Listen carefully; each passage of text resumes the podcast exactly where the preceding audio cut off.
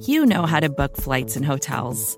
All you're missing is a tool to help you plan that unbelievable travel experience. That's why you need Viator. Book guided tours, excursions, and more in one place. There are over 300,000 travel experiences to choose from, so you can find something for everyone. And Viator offers free cancellation and 24 7 customer support for worry free travel. Download the Viator app now and use code Viator10 for 10% off your first booking in the app. Find travel experiences for you. Do more with Viator. The Chicago Bears found themselves in another barn burner as they defeat the New York Giants at the last play of the game off an Eddie Jackson pass deflection 17 to 13. I bring on none other than Windy City Gridiron's own Sam Householder to walk through the game and digest this one on this episode of Bear With Me.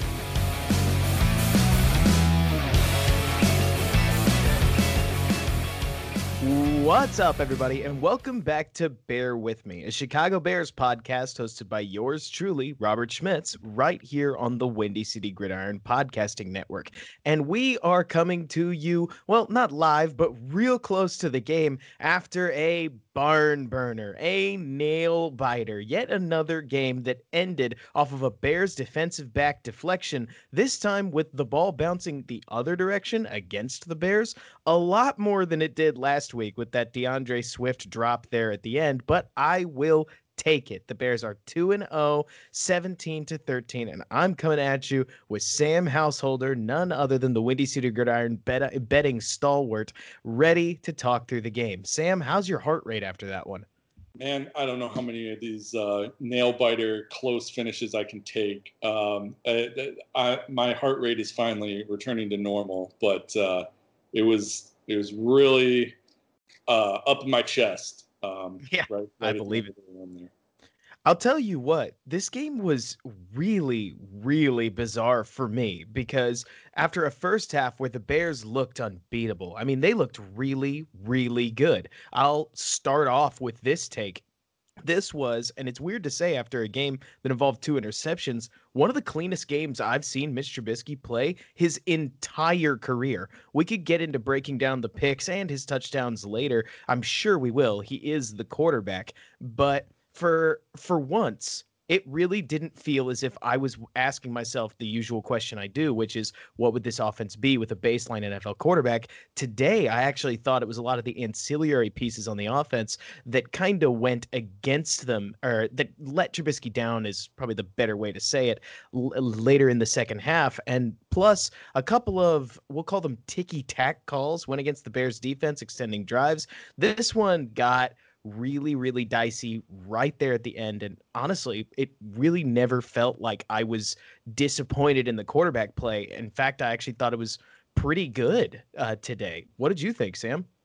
Uh, I would agree. Actually, I'm I'm with you 100 percent on that. I, am not like you said. We'll get into the interceptions. I, am not 100 percent sure that they're on Trubisky all the way. Um, uh, again, we can really dive into it later, but um, I, I was also actually pretty impressed with with the way he played. Um, I think there were a couple inopportune drops um, and some other things that, that just didn't really go the Bears' way. I agree. There were some ticky tack calls, uh, some things that I really thought should have gone their way that ended up not going their way. And, um, you know, it just, yeah, another nail biter of a game that yeah, after at halftime, if you had told me that it was going to end up being a four point game, I, I, you know, would have been like, no shot, because it didn't seem like it was going to be that way.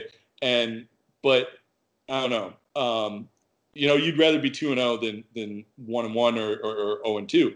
And clearly, Absolutely. the Bears are are literally just one or two plays away from being zero and two.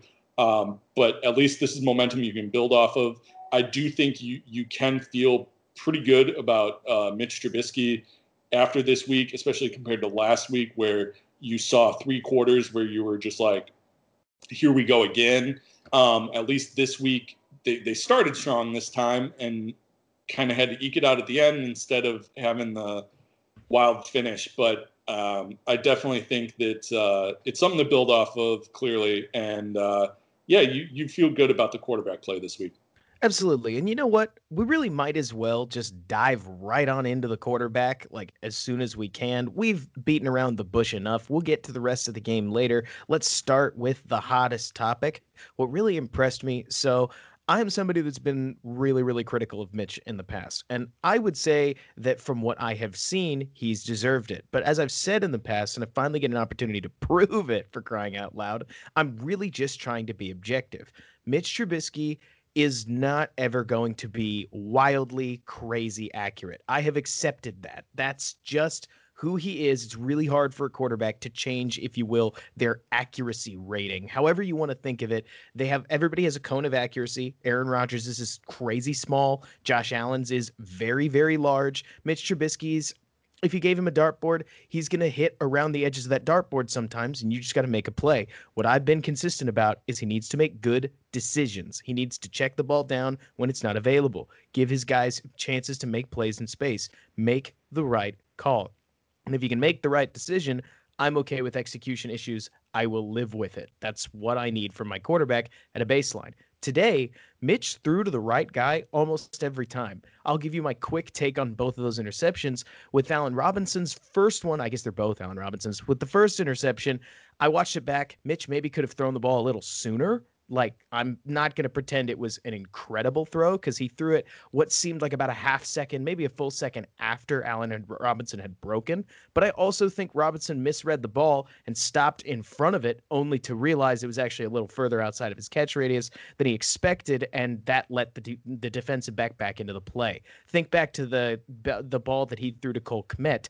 That one hit him right in the gut because he because not only did Mitch put the ball right on him, but the point is, a defender can't access the football when a receiver has full coverage over it. And I did think Robinson had time to shuffle over and get right in front of that ball. Call it Allen Robinson's fault if you want. I actually think that's a little harsh. The point is, the play didn't go the Bears' way.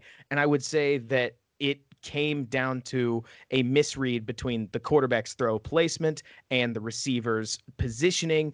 But I'm not going to call Allen Robinson, who's been the Bears' hero, wrong on that one. I will pin the second one more on Robinson than Trubisky. I mean, the quarterback had his number one wide receiver, his Julio Jones, not quite at that level, but the big guy who catches everything one on one with a defensive back that was turned away from the ball. I'll take that every time. I understand some people are going to look back and they're going to say Cordarrelle Patterson was open, but quarterbacks, especially quarterbacks like Trubisky, are not they they don't have a third eye. They can't see the entire field. Sometimes guys are going to be open away from the play and they're just away from the play. I mean, in this case, he had Robinson on the fade route. And if you want to critique the throw placement and say it was a little under, that's fine. He didn't overthrow it. He gave Robinson a chance at the ball. And even though Robinson's going over the top to catch that thing, I'm still shocked it ended up in a defensive back's hands because you would think that with Robinson being the first guy to touch it, that should never end up caught by the guy on the other team. It's at least ought to be an incompletion. Again, I'm not trying to say that Allen Robinson doesn't deserve an extension and that he's not still one of my favorite offensive players on the Chicago Bears. But whereas I've seen a lot of Mitch Trubisky interceptions in the past that either got dropped out of nowhere by Detroit's uh, defensive backs, one hit uh, def- one of the defensive backs on the Ginn throw from last week, hit a guy in the chest. The other tipped ball off A Rob's hands obviously was a big one. And then there was another down on the goal line that was a supposed throw to David Montgomery that ended up hitting a defender in the hands all those could have gotten caught, and they all would have been Mitch's fault. These two today, football happens. Sometimes a passing play gets intercepted. And I actually didn't think they were really all that poor on the quarterback, especially when you give the fact that the rest of the game, Mitch was throwing head fakes. There was that screen play he made where he faked a ball back towards the screening defender and then ran around him and picked up a first down. There were a lot of little things Trubisky did today that looked like he was much more in command and ha- knew what he was doing and executed on it. And to that, I've got to give him credit. I really did think he played pretty well. Now, I know I've just said a lot, but your turn, Sam. What did you think of the quarterback play, top to bottom? Um, I, I, think I, I, tend to agree with you, Robert. Um, I think that uh, there there were a lot of good things. I thought David Montgomery's touchdown. I really liked how Trubisky kind of um, sold the run just enough to get the linebacker to bite and then toss it over his head. You know, that's that's a veteran quarterback move. I'm not sure that's something we would have seen Trubisky do even as recently as last year. Um, and like you said, I, I, kind of felt the same way about the interceptions. Um, I always feel like tip passes are um, rarely on the quarterback because you can talk about the decision, you can talk about the window. Maybe it was a little late, but honestly, deflected balls are pretty much 50-50 once they're once they're deflected and in the air. And that's why it's like I, I don't put that one entirely on Mitch because because how often do those just hit the turf and you right. go, oh well, that was close. Um, my heart was in my chest for half a second, and now we move on. And then the kind of the same thing with the with the ball down the sideline to to Robinson. You know, it, fade routes are more or less 50-50 balls, and um, too often the interceptions on those plays come where the defensive back turns around and watches the ball into his hands and this was one of the super rare occasions where the defender never ever turned his head around and managed to come down with the ball, which again rarely happens in the NFL. Um, and especially like you said, it was in Robinson's hands. So if you have a player that gets the ball in his hands, very rarely does that end up in the defender's hands without the defender having looked back to see the ball coming in. Right. Um, it's it's almost just you say, well, that's just you know bad luck for the Bears, good luck for them. Um, but you know, I, I don't want to necessarily sell that that uh, I forget the player's name, but man, that was a really really athletic play. Um, right. And you know, and again, when he punched the ball the way he did, usually you see that ball get punched out and hit the turf. And again, you're just like, well, there was kind of a close call or whatever, man, really close to a reception. Twitter but, would be posting Cordarrelle Patterson wide open.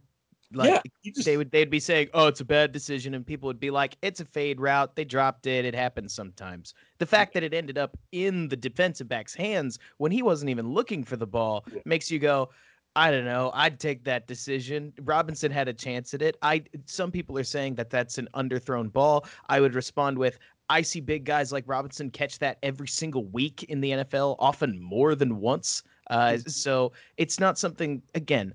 You could call it a fluke. You could call it a bad play by Allen Robinson. Football happens so often. I have no doubt Robinson will make up his standing with Bears fans, regardless of what you think of the play. But it goes down as an interception on Trubisky, and kind of like you're alluding to, I just didn't think he did anything egregious or nothing that plenty of other quarterbacks wouldn't unintentionally do. You know what I mean? Absolutely. Um, I definitely agree. I, I, yeah, it's just one of those things where you just kind of chalk it up. Like you hate to, and I don't think either one of us are doing this, but you know, there's Mitch gets enough flack that we don't need to bend over backwards to to defend him or to criticize him. But I legitimately think that you can objectively look at both interceptions today and say, yeah, not not 100% his fault, not horrible choices, not you know, not head scratchers. They right. they they were decent reads. They were, you know, like you said on the first one, maybe he he uh, mistimed it, but you, you can't say that it's uh, that it was you know just awful decision making or just tossing it up for grabs or whatever. He he saw things that were that told him that you know that was the place to put the ball, and um, the defense just made good plays. Right. Uh, and one thing that sticks out to me especially is that a lot of times with Trubisky, it can feel like even some of his best plays are made up for by a team that plays really well around him. Like in Detroit, the offensive line was just fabulous, both sides of the ball. But what I'll say here so Mitch reminded me today a lot of Derek Carr. Derek Carr, if you've watched him a ton, he doesn't read the whole field. That's just not part of his game. He reads one, maybe two people. And if somebody's only kind of open, that's okay. Because he'll throw plenty of head and shoulder fakes and use his legs to try to create throwing windows for players that might not necessarily be open. Mitch did that not once, not twice, but like three times today, where with a quick pump fake or a head fake, a quick stop and go. He opened up somebody's openness and then he drilled the target. Not to mention, I, I have to mention it because if I don't, I would I would consider myself like not an objective journalist, analyst, whatever you want to call me. But Mitch made, I think, the best play of his career today. That throw to Darnell Mooney was the prototypical good player touchdown that you could have possibly drawn up because Mitch used his legs to keep the defensive line on the other side uh, on the outside, basically forced them into contain, stayed in the pocket though, kept his eyes downfield, and threw a really nice trust ball to Darnell Mooney. And a lot of people have said, like I got this comment a couple times on Twitter, that the ball was too wobbly or it needed to be better. But again, I'm not asking for the world from Trubisky. He kept his eyes downfield. He recognized a clean pocket when the pocket was indeed clean, and he gave his playmaker a chance to make a play, just like he did with the with the Montgomery touchdown. And Darnell Mooney, who has just had a fabulous season so far, came up big when the Bears needed it. Really, if we can get quarterback play like this every single week, I'm fine with Trubisky finishing the season. This is this is enough. Yeah, I I would agree with that. Um, I, I think that you're right. Uh, you know, this is a little bit better than the expectations were. I think um, at this point, and I think you're right that you know Darnell Mooney was not to to my eye, and and I think you probably know the X's and O's a little better than me. But he was not the first read. He wasn't. I don't even think he was the second read. And so, like you said, you know, it was a really good play. He he read the defense. He kept the play alive, and he threw to a guy who you know had to kind of run around in the end zone a little bit and and kind of make it happen after the play somewhat broke down. Um, and those are things that you don't often see from him. And uh, so it was, yeah, that was. I mean, I think that was by far the best play of Trubisky's day. And you're right. Like if you get, if we're going to get that week in week out, I think you're going to ride with Trubisky for 16 games. Um, right. I'm not sure that any of us really. I certainly didn't, and I I still wouldn't say I wouldn't put money down that Trubisky's going to be the 16 game starter. But um, this is this is uh, this game was certainly more promising than last week, and and there weren't. And I and I tend to agree with the the sort of all 22 after the all 22 came out way late. Um, that his game last week wasn't quite as bad as some made it out to be. Um, but I think that this week was was much better, at least slightly more consistent for for four complete quarters. I think so. Certainly, one thing that's trouble with evaluating Mitch uh, off of broadcast footage in particular is that a ton of it comes down to benefit of the doubt. Do you believe Trubisky did blank thing intentionally, or do you think that he just got lucky and it worked out for him? Perfect example from Detroit last week is the 20 yard scramble he had late. Mitch Trubisky had Tarik Cohen open against a linebacker that was sprinting just to try to keep up with him. And instead, he ate a, he ate a tackle that could have sacked him, but instead got face masked and ran for 20 yards. It's a 35 yard gain, but was it a good play? Did he do it on purpose? Another example to pull from the Detroit game, there's that quick uh, play action 13 yarder he had to Allen Robinson early in the game where the ball looked a little behind him. But there was a safety coming on to hit him. So did he put that ball there on purpose to protect his player, or was it a throw behind Allen Robinson that Mitch just got lucky on? There's so many of those you tell me moments where if you want to say Mitch is a crappy quarterback, you probably could. And if you want to say that he did it on purpose and it's actually really good, you probably could do that too. And a game like today, again, I am not trying to talk about whether or not Mitch gets the franchise tag. Let's do that after the season. That's a lot of money. That's a big commitment. But in terms of should he be benched after today, resounding no. I want that every single week. I frankly wish we'd gotten that last week, and I'm more than ready to call this a good game and move on and talk about the other 21 players on the field. What about you?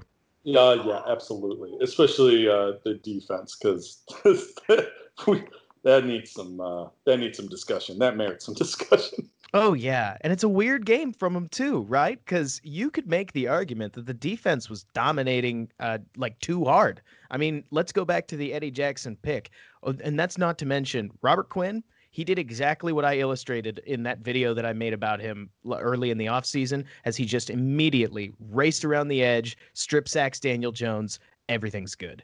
Then later, the defense is putting so much pressure from the front four, as well as the fact that the defensive backs are sticky in Chicago.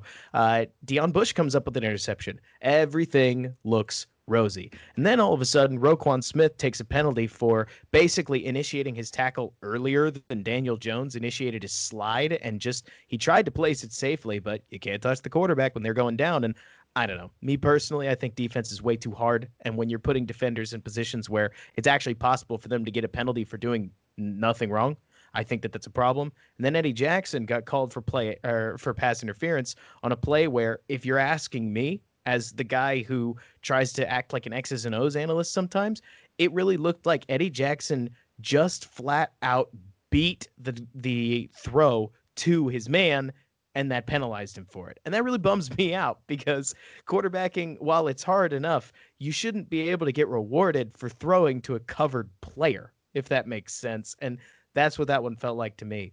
I don't know. It really felt like the Bears defense was all over the Giants. And they started to make some plays. Certainly they had a horrific injury hit them in the form of Saquon Barkley that took a little bit of the wind out of their sails. But Dion Lewis is no slouch either. And ultimately, I felt really good about the defense coming away from this one. What about you? Um, I mean, yeah, I I guess, but I I don't talk know. me through it. I can take it. You're allowed to, to disagree. Yeah, but it's just I, the thing is, it bothers me that this defense has, has talked about you know wanting to get back to 2018 form. That's talked about wanting to be elite. That thinks that it's one of the best units in the league and then you watch it give up a 90, 95 plus yard touchdown drive. And elite defenses don't do that.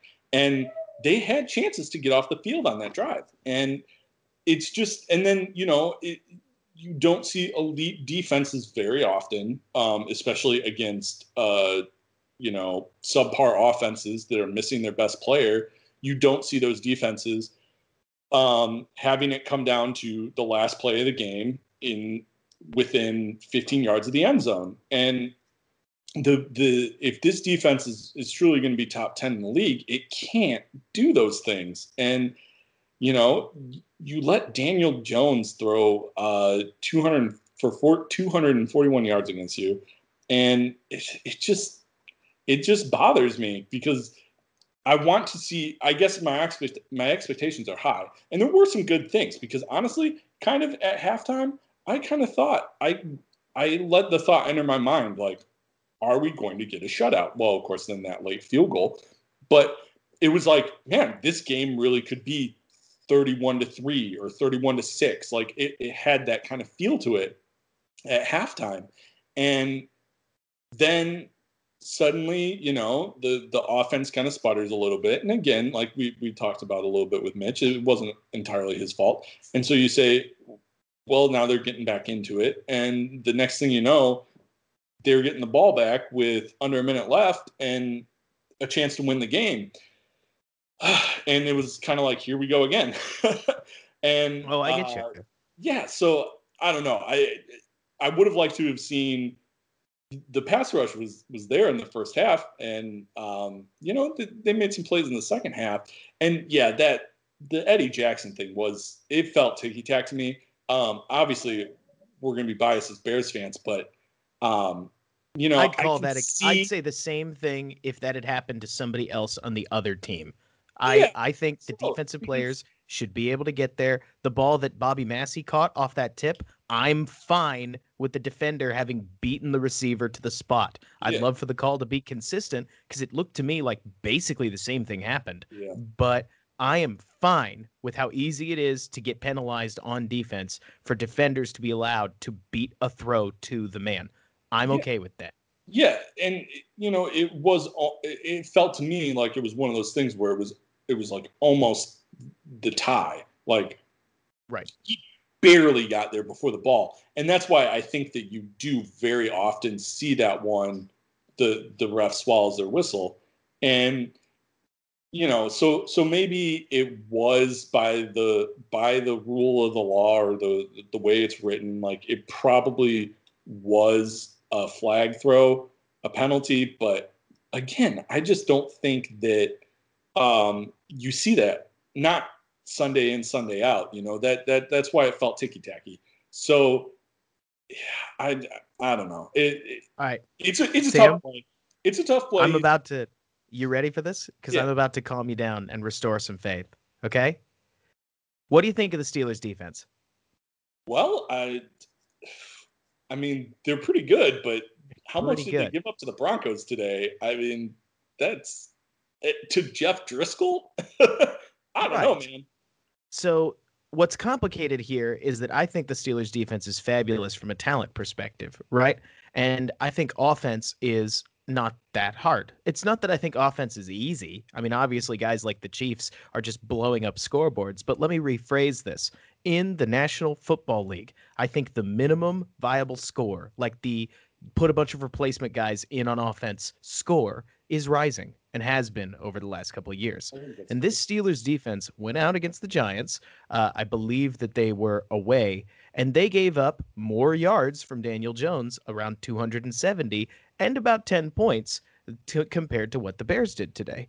We agree that some calls went or went against the Bears' direction, but the Bears held Jones to 245 yards, and the the Giants, for crying out loud, had gotten like a free field goal off of the first interception, and then they got another field goal off of the second one. So you could you could make the case that it's two points off turnovers. But the point that I'm trying to make is that you could look at this quarter and very fairly assess this half, well, the second half, and say the Bears turned the ball over for differing reasons, and the defense struggled to make up for that amidst a couple of penalties that may not happen that same way every time. Even the Steelers defense gave up a 75 yard uh, drive to this giant offense on a or in a game where Saquon really wasn't playing fabulously. And I shrug my shoulders and I look back and I say the Bears didn't get beat over the top like the Steelers did at any point in the game. They held fairly stout, and especially when you look like from a player to player perspective, Te- or Taquan or oh gosh, I'm butchering his his name. Gipson, the safety, has not been like seen throughout the last two games. And that's great news for the guy who's supposed to be backing up Eddie Jackson. If you're not getting targeted and you're not making plays, you are doing your job.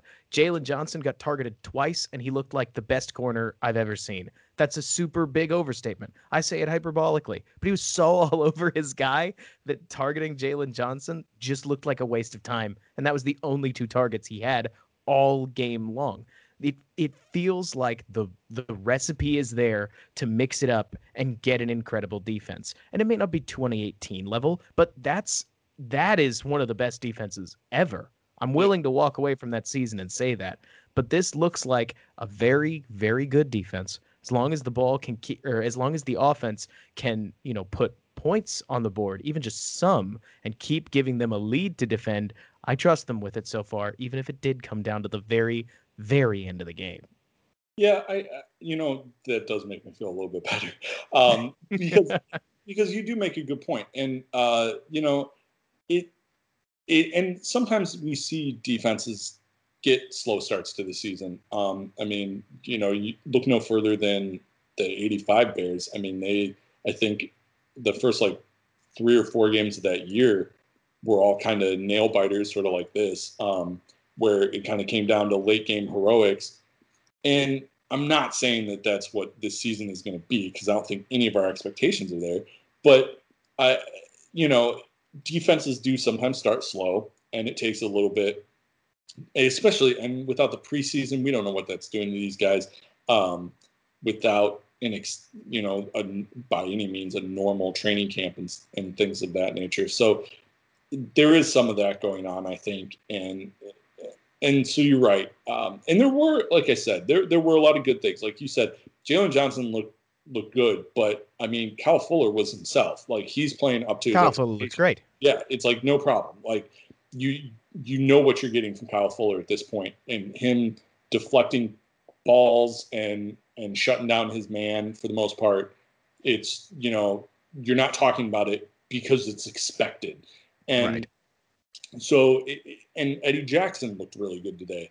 Um, you know, there it's hard to say what where the game would have been had Saquon not got hurt, and it sounded like late in the game they were reporting it's the dreaded ACL tear, and you know That's a heartbreaker. it, that's uh, it, it's horrible. I I really did I felt that because um, you know I'm not a Giants fan by any means, but Saquon is just a fun player to watch, and you know that's that's a loss, and he's still on his rookie deal and all that. So I, I hate seeing young guys that that uh, are so much fun to watch, especially at a at a position like running back. Um, I, I, hate to see someone like that miss a whole season.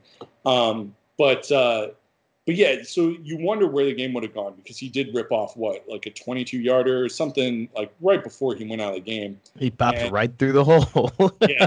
And I mean, there was a big hole there. And so I don't know. What's your level of concern with uh, the inside backers? Because I didn't really think Danny Trevathan looked particularly great again today.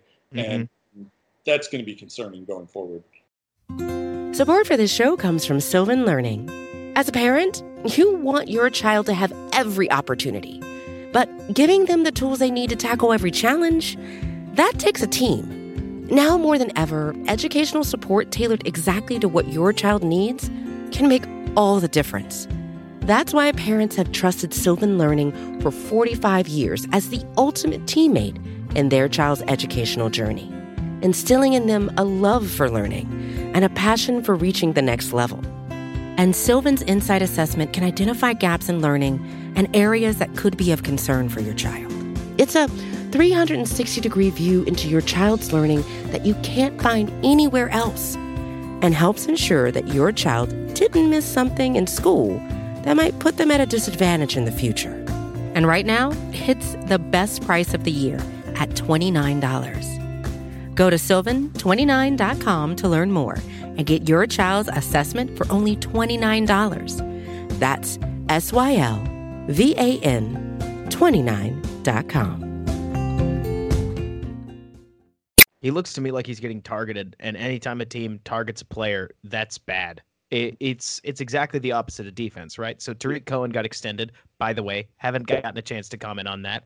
I love the deal. I think it's exactly the right value, if not a bit of a discount for the Bears, because he catches so many balls. You could make the argument that don't even treat him like a running back fiscally. You could treat him like a number two wide receiver, and he still got paid less than Taylor Gabriel did two years ago in an inflating market. You can talk about that in a little bit because I need to move on, move back on.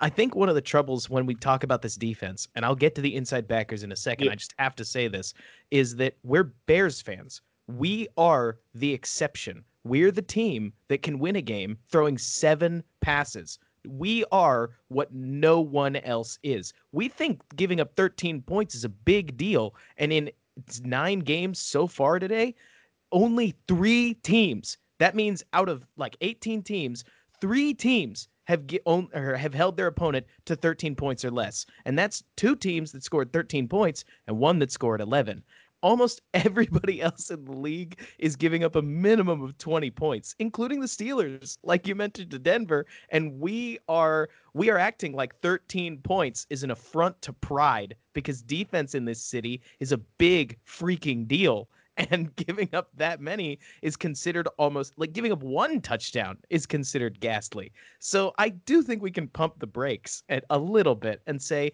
yeah, even to the Giants, holding them to 13 point, given some of the breaks that we got, given the short fields that we gave away, given the flow of the game, was pretty good like it, we closed out the game due to quality defensive coverage. There are things to like. I don't think we need to be nervous about the defense as a whole, but you talked about easily my biggest worry.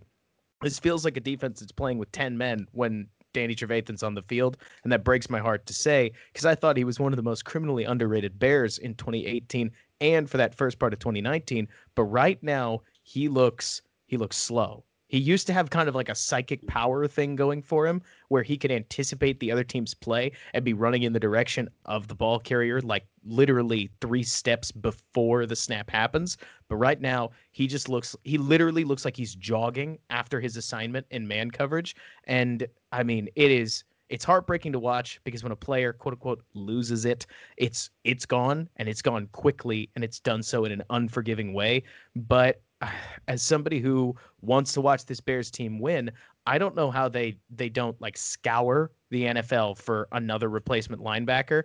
Whether it, I, I don't even have names, uh, but it's it's a problem. And it's only magnified by the fact that this defensive line doesn't have two run stuffers. They just have one with the opt out of Eddie Goldman. And that means that you really need that that linebacker next to Roquan Smith, who's not a, a Mike linebacker. He's not going to fill any holes anytime soon to be a good run support player.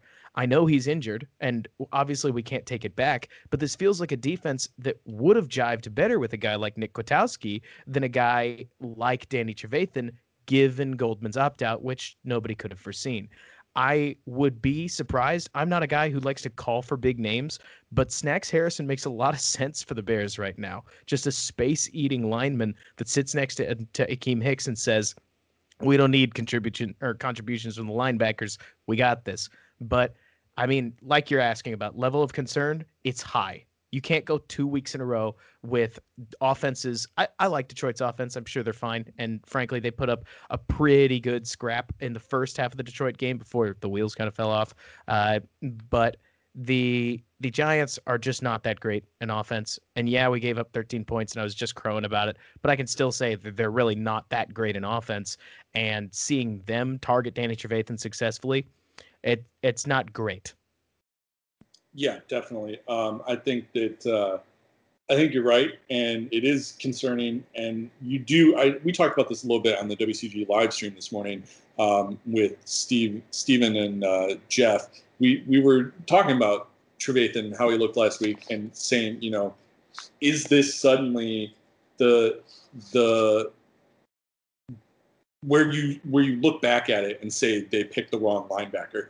Um, and you know, it wasn't that hard for him to make that de- decision at the time because you kind of looked at it and said like, well, you know, I think they thought Kwiatkoski was going to get a slightly larger deal than he did.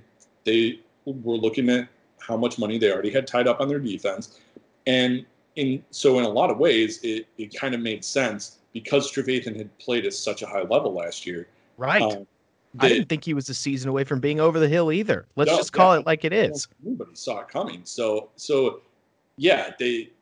I don't think that they necessarily picked the wrong linebacker, other than by age. But at the end of the day, um, you're kind of stuck with with what you got now, and um, yeah, I mean, you, you hope that um, there's nowhere to go but up. But it certainly looks like uh, it's fallen away from Trevathan and, and quickly. Mm-hmm.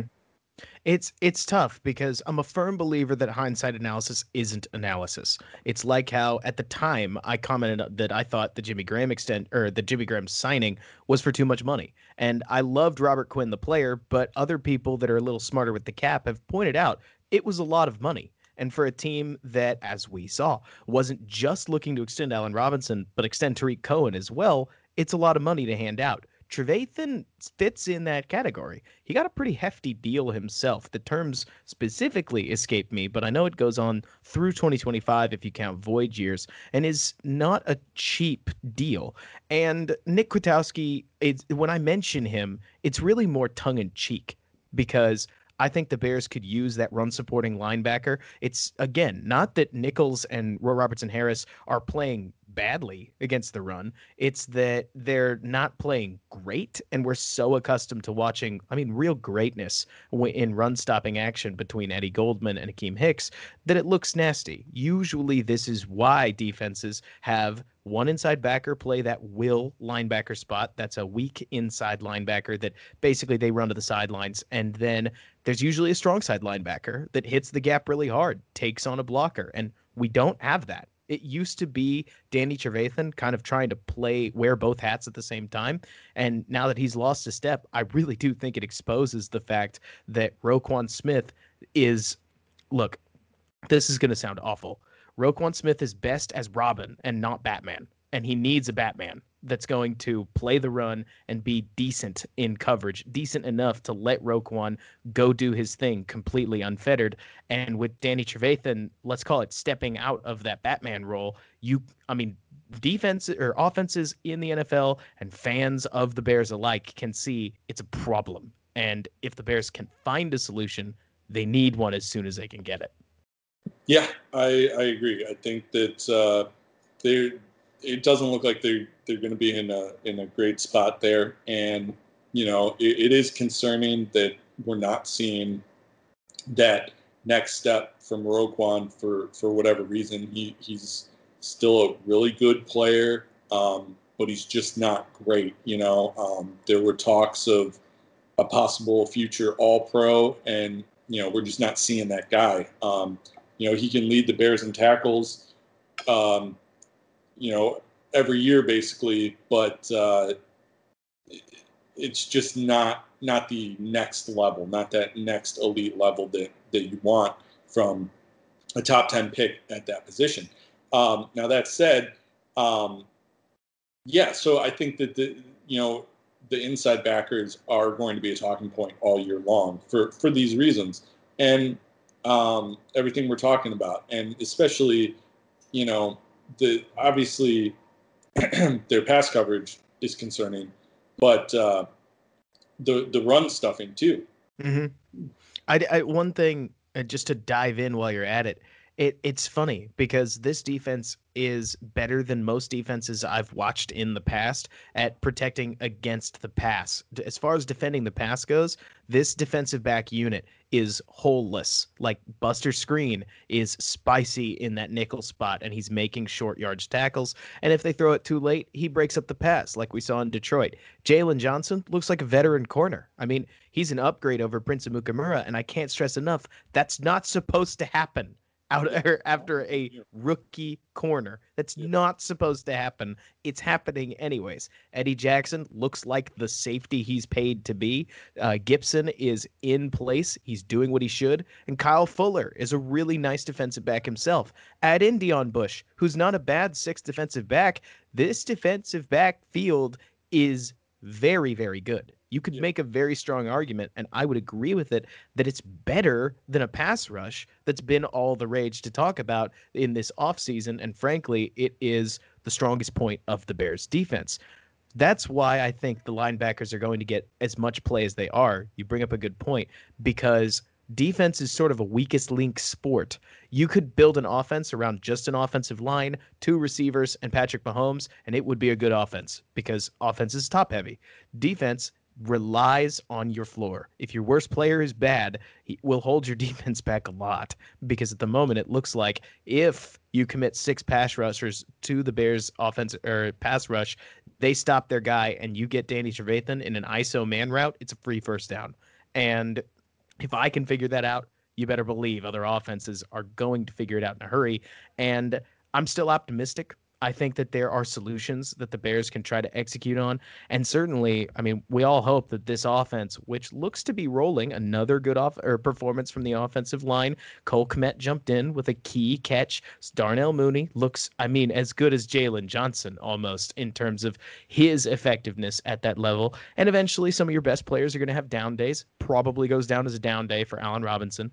Uh, you hope that the offense can contribute more than 17 points going forward. And if the defense can keep it to 20 or less, that's enough. Yeah.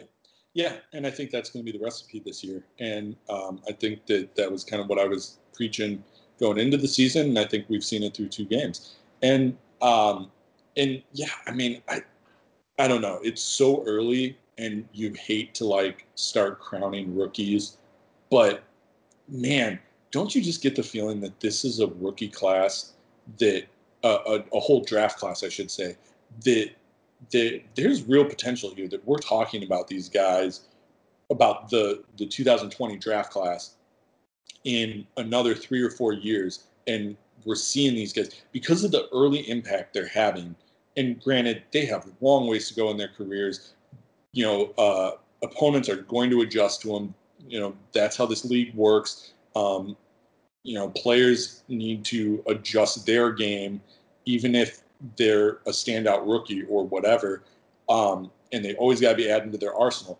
But man, if these guys develop on the path they're already on after two games, this really, really, I feel like has a chance to be a low key draft class that we're talking about as like, oh, yeah, like maybe the Ryan Pace era in the long run won't work out, but we'll be looking back and going, yeah, but you know what? He found Dar- Darnell Mooney in the fifth round, and that dude was was catching three balls a game right off rookie. Without a training camp. And Jaylon Johnson, like you said, looks like a veteran corner out there, and it's his second NFL game. And um, and Cole Kmet, like yeah, he only has the one catch so far, but he's getting on the field. And you know, rookie tight end isn't a position that that we typically see a ton of rookie production from right. anyway. So just the fact that he can get on the field and without a, a usual normal offseason is is a testament to his ability to pick up a playbook and all those all those types of things, even if we're not seeing the necessarily the catches and the touchdowns and the, and the sort of stats you want to see from from that type of draft pick. But boy, there's a lot of promising players in, in this draft class. And again, you know, even Arlington Hambright, the seventh round pick, he's at least on the on the 53 man roster, even if he's not active on game day. It's so rare to see seventh round picks make the final roster in the first place. So there's just so much rookie potential uh, uh, on these guys that it, it's really incredible to see. And and you know, I was excited about the Mooney pick. I, I, think a lot of people were. I'm I'm not the draft Nick that, that EJ Snyder is, or, or a lot of other guys that we have. Neither am I. Yeah, and um, so he wasn't a guy that I knew a ton about going into the process. I was kind of excited about it, but at the same time, I was like, fifth round pick. We'll be lucky if if he makes a splash in December, you know. And here he is active in in favor over Ted Ginn. In favor of Anthony Miller.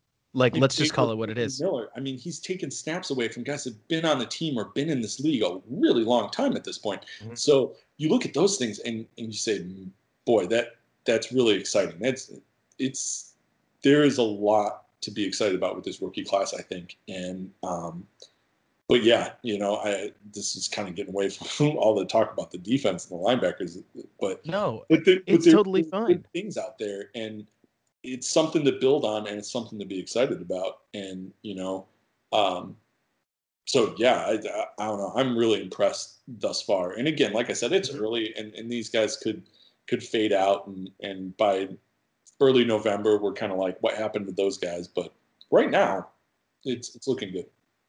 One thing that's really cool is that drafting is weird. So I've talked a lot to maybe you know him. He used to be Brad OTC, now he's Brad PFF. And one thing he talked about is he basically wrote an entire book and a term paper on how hard it is to beat the NFL draft. And effectively, you can't. Like that's the overwhelming solution is that there are some guys who we talk about as if they're better drafters than others. A lot of times they're not. It's all about understanding value. And Ryan Pace, whether he's lucky or good, who cares? He has gotten some serious value out of these late round picks. Bilal Nichols is considered a hit in the fifth round. That's what a fifth rounder's supposed to be. So the fact that he got Eddie Jackson out of the fourth round, Nick Kwiatkoski, very good linebacker out of the fourth round, Jordan Howard fifth round, Tarik Cohen fourth round, and now Darnell Mooney out of the fifth round, it's huge. I mean, I'll call it this if you won't. After the 2019 draft class that doesn't look very good like looking back at it. I mean, when David Montgomery, who's a very good player, but he plays the most replaceable position in the NFL, which is feature back. I think Cohen's totally different. Could talk about, uh, could do a whole podcast on him and won't. A getting a starting and or outside cornerback that if he keeps this up will be in conversations of defensive rookie of the year.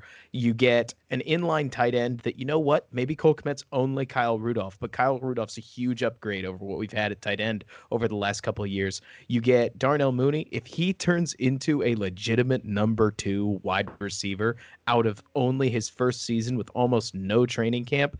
I mean, this rookie class has some massive hits in the draft. And it's exactly the kind of thing that the Bears team needed to really stabilize themselves.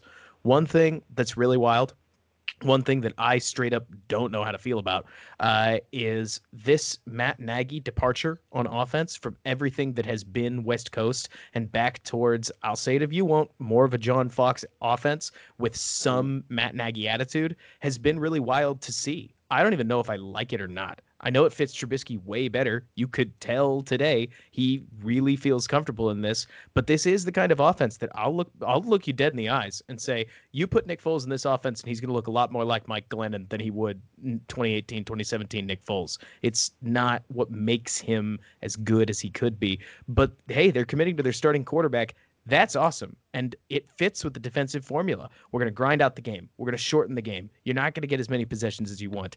I loved that last week against Detroit. Nagy tried to squeeze points at the last minute of the first half, and it went it bit the Bears in the butt, and Detroit scored a touchdown off of it. This this game, I'm almost sure that he would have. I mean, he still pushed for points at the end of the half, but Mitchell Trubisky, for instance, slid down, took a sack that Lester's going to have to quote unquote break down and say, "Oh, it's technically on Trubisky, but it's not a bad sack because he kept the clock moving and third down and yeah we missed a field goal but he lost like a yard it's it's such it's so wild to see matt nagy after two full seasons of being called stubborn and implementing my personal favorite offense in football totally go away from his own offensive identity. I talked about that a little bit in my last breakdown video, but what do you think? I just want somebody else's perspective on the the missed like the biggest ego in Chicago quoting some fans totally becoming somebody else for the sake of his football team? Uh, I I absolutely think that um, it's a good thing, um, and I and I think that it shows the adaptability of him. You know, last year everybody did think he was too stubborn, and I think that um, he read the he, he saw through.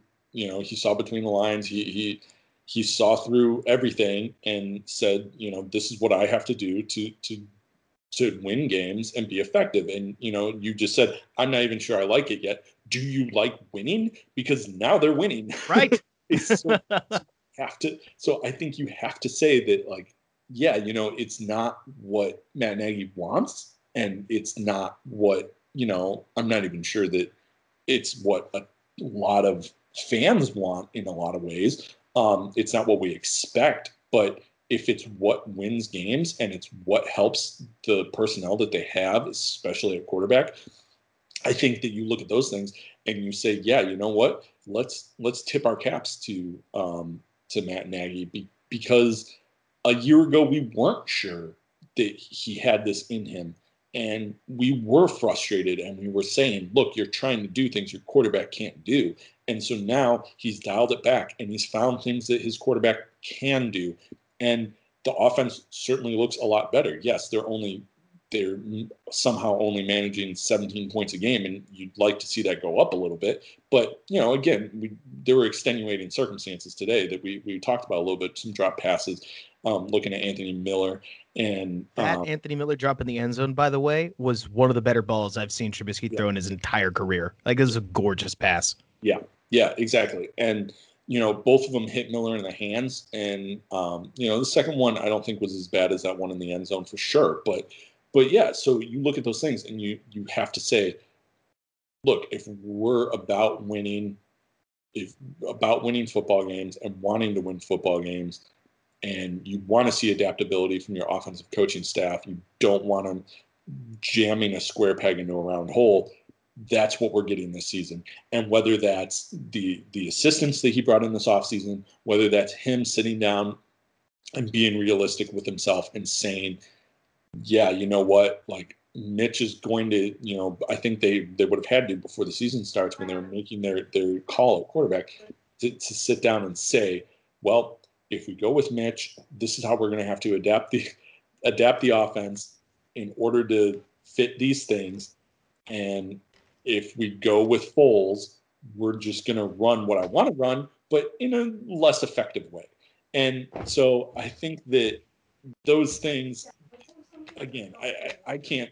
I feel like it's flying under the radar that we, we do need to to give um, to give uh, Matt Nagy credit where credit is due for um, definitely adjusting and doing things differently than he's done in the past. And and he needs mm-hmm. to that because like I said, and I'll say it again, we just didn't think he had it in him to do this. You know, we thought that there were mentions of Mike Martz last year where it was like, yeah, remember Mike Martz didn't have an offensive line. He kept calling 10 step drops and all that stuff.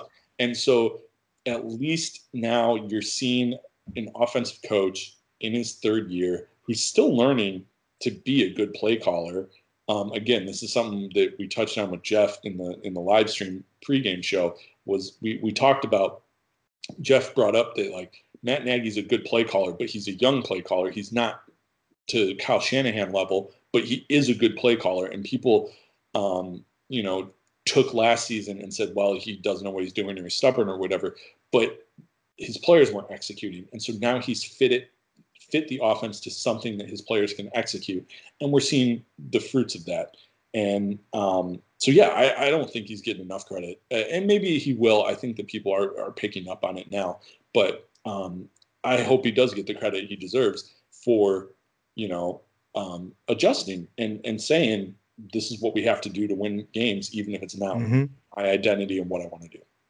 So one thing I have to tack on to the end of that is just how rare it is for coaches to truly change schemes. I am I understand that there are so many fans that really do believe good coaches adjust. You hear that all the time. Good coaches adjust to fit their to their player. But what's key to remember is that most coaches they don't really like adjust the system. It's more that systems are more flexible than you think they are. You can run a West Coast offense without tight ends. That's really not that hard. You can run a West Coast offense with only tight ends and no receivers. You most teams don't make the Denver Tim Tebow adjustment or the Lamar Jackson on the Ravens adjustment because their quarterback can fit in their system a little bit. It's just a matter of how to make it work. This kind of wholesale change doesn't happen the Bears dropped almost their shotgun usage in half. That's crazy. You know how often Reid or Andy Reid's done that based on the stats that I could find that went off the, er, all the way back to 2016?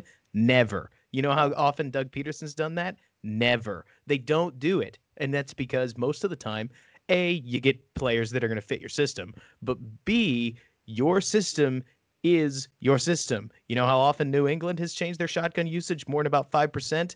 Never. It's a stable metric. It's bizarre, but it's stable. And so seeing Matt Nagy cut it in half, it's like he became a different person from an offensive perspective. And again, I all I can do is tip my hat. That's very clearly a we over me move, and I know he preaches it. So to see it coming from the guy who preaches it, it's a big deal to me. Now, yeah, Sam, we are we are running way we we have got a long show and we could keep going. Yeah, so I have to batten down the hatches. Let's give our final thoughts on this game. Mine is short and sweet. This is the second game in a row that the Bears won closer than I would have liked, but it's also the second game in a row that I would say exactly what I said about last week's. This is a game that if and when the Bears in week 12, week 13, week 14 are in the hunt for a playoff spot, we will be looking back at and saying, thank God we beat the Giants because that one was tight. Same thing, or I, I would have said the same thing about the Detroit game. I'll repeat it again here. I thought there was good. I thought there was bad. We can come away with some very crystal clear takes on the team. Mitch Trubisky's earned, even I actually think he earned a bad performance and the ability to still start after that in this game. He looked very good, in my opinion. And it's one of those you shrug your shoulders and you say, well, you can't win them all the way you want to, but I'm glad we came out on the right side of this one. What about yeah. you? Yeah, I think uh, my, my key takeaway is, you know, winning ugly is better than, is always better than losing. And uh, I think you're right. You know, these are the types of things that can build momentum build confidence. And I think that Trubisky will be able to, to sit through the team meeting on, on Tuesday or whenever and watch the game film and feel really good about the way he played. And, uh, you know, maybe that gives them a, a little boost of confidence. Um, I think all along since the schedule came out, we've looked at the, the Bears' September schedule and said they're going to have some opportunities to get off to a good start. And maybe that builds momentum for the rest of the season. And I think that that's still the case. So let's build on this. Let's see the defense um, fill up some of these shortcomings that they've had, uh, especially um, at times against the run. And, you know, like we talked about those backer spots. And, and then let's see the offense just keep doing what it's doing, but more consistently. And so that those are my main takeaways. I, I think that I'm very impressed with the coaching job that Matt Nagy's done. Um, like I, I, I, really think he's a really good coach. I think he deserves um, – year four, no matter what at this point. Um, personally, I really like him, and uh, you know, barring something insane, um, I think he should be back next year. And so I'm I'm I don't know. I'm hopeful. I'm I'm not that impressed with uh, some of the teams we have upcoming, and so yeah, I I just I want to see the Bears build on this and improve and put together you know four whole quarters. I feel like that's going to really be the talking point now. Oh yeah, I mean when we look uh, in front of us, Atlanta, real tough test next week. I wouldn't call them super duper hard. They're not like the Rams or the Saints, but they might be harder than the Buccaneers. Maybe. We don't really know. We have like one game. The Panthers settled back down. Uh, the Colts, I have no idea because I can't get a decent read on, on Minnesota for crying out loud. Yeah, yeah. But like you're saying, it, there's a lot of opportunity to pop out to a hot start. If we'd have been 0 2, the season would have been over. You can underline that because it's true. You can't lose the, to the Lions and the Giants and hope to make the playoffs, but they didn't. They came out 2 0. That's all you could ask for. Sam, where can folks find you online? Uh, I'm on Twitter at Sam Householder, just like it sounds, uh, and I'm over at Windy City Gridiron, um, writing two, three articles a week. And yeah, like you mentioned at the start, um, I'm a betting quote unquote expert, um, but uh, I did pick the Giants to cover today, so I guess that that worked out. But but yeah, you got it. I, I, I, do the the game previews and other things. Uh, so yeah, check me out there. Awesome. Can't wait to read Stock Up and Stock Down because I, you know, the only comment I had about it is I was dying for you to put Mitch Trubisky in both categories. Oh, yeah. uh, didn't like Stock Up Let's and really Stock Down. The comment section on fire. That, well, it, the content section was on fire anyways. Either way, great to have you on the show. Thanks so much. I, I appreciate you reaching out. And Bears fans, that's going to do it for this week's show. If you like what I have to say, be sure to follow me on Twitter over at Robert K. Schmitz. That's R O B E R T K S C H M I T Z, where I'll be breaking down this game all week. You can also check out my YouTube channel, Run Pass Opinion, for more stylized content towards the, the Bears and breaking down, but we'll see how that goes. Until next time, Bears fans, bear down, and thanks so much for bearing with me.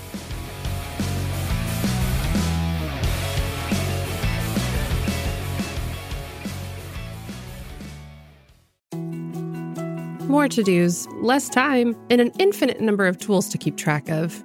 Sometimes doing business has never felt harder, but you don't need a miracle to hit your goals. You can just use HubSpot because their all in one customer platform can make growing your business infinitely easier. Imagine this high quality leads, fast closing deals, wildly happy customers, and more benchmark breaking quarters. It's not a miracle, it's HubSpot. Visit HubSpot.com to get started today.